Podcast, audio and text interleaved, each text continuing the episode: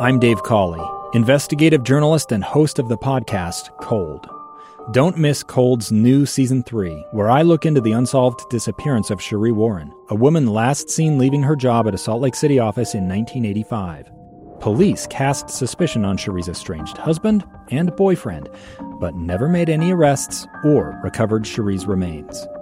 Find Cold Season 3, The Search for Sheree, anywhere you get your podcasts. Inside Sources.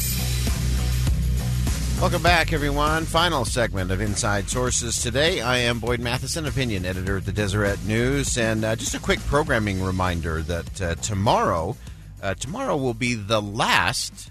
Let me speak to the governor with Governor Gary Herbert. Uh, so the end of uh, of a long line and uh, tradition and legacy there and the governor's actually going to join us uh, at uh, 11:45 tomorrow.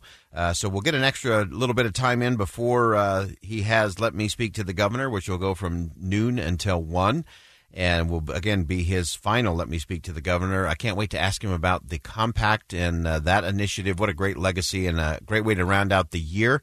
Uh, and as he comes to the conclusion of his time as Utah's governor, uh, really looking forward to that. So make sure you set your clock tomorrow and uh, listen in uh, to a special little extension there. We'll get 15 minutes with the governor before Let Me Speak to the Governor, which starts at noon tomorrow right here on KSL News Radio.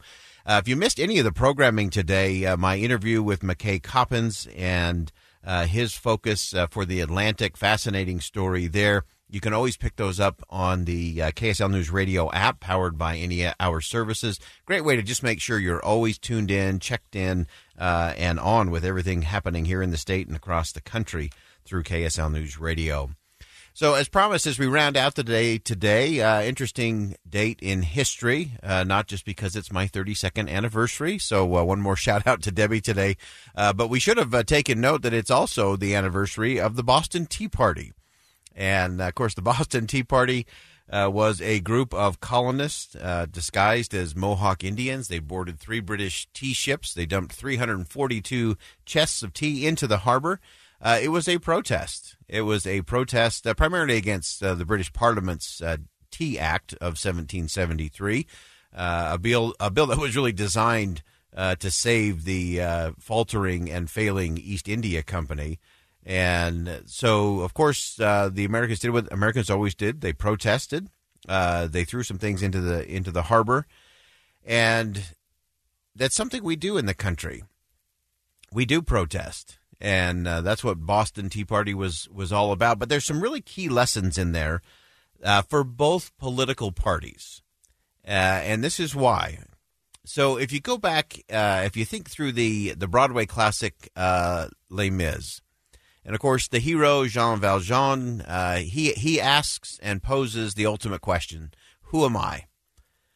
And as he went through that review of who he had been, who he currently seemed to be, and the power of the oppressor, the the opposition that he faced, uh, and what the future would hold, uh, Jean Valjean is really questioning who he is at his core, and what he's willing to stand up and speak out for uh, regardless of consequence. And, and that's an important thing for each of us to do, obviously, as individuals. Who are we? What do we stand for? What matters? What, what are we at our core? And as we come to the end of 2020 and all of the political debates and elections and votes and recounts and certifications and all of those things, uh, it's a good opportunity to ask that same question Who am I? And I don't believe that the Democrats know who they are as a party. And I would say to an even greater degree, the Republicans do not know who they are. And I think the beginning of the new year is a good opportunity for both parties to sit down and do some thinking. Uh, we've become so ingrained in the negative campaigning and the constant attacks.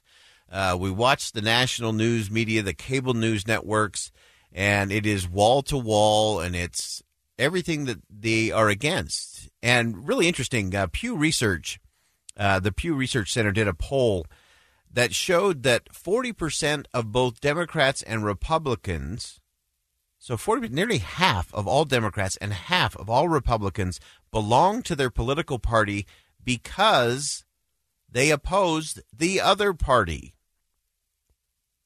So the reason they have a membership in a party is because they are against the other party rather than because they are aligned with the principles of their own party. Think about that for a minute. Uh, that's something we'll dive into in the in the weeks ahead because neither the Democrats nor the Republicans seem to be able to answer the question, who am I?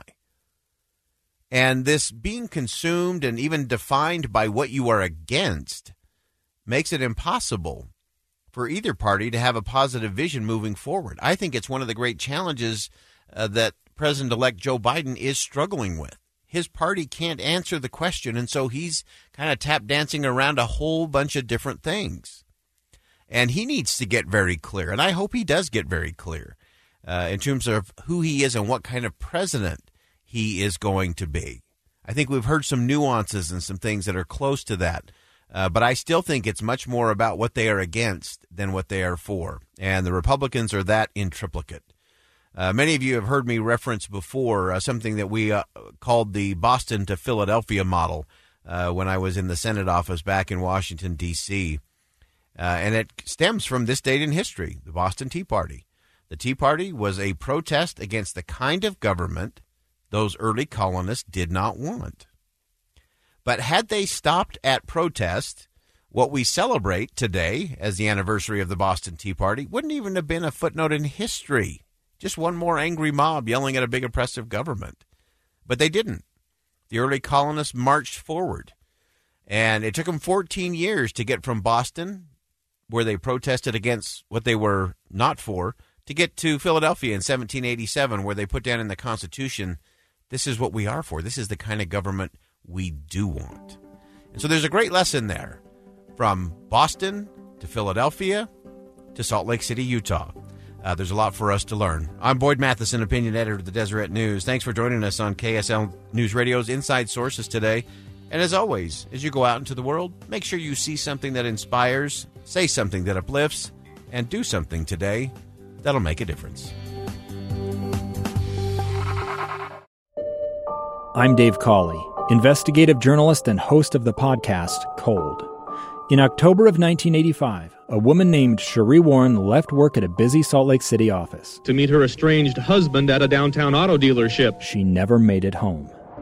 Sheree's car surfaced weeks later in Las Vegas. In the parking lot of a hotel casino. No one knows how it got there. Strange. It was strange. Both Sheree's estranged husband and her boyfriend raised suspicion for investigators. I kind of thought that he might have done something. But no arrests were ever made.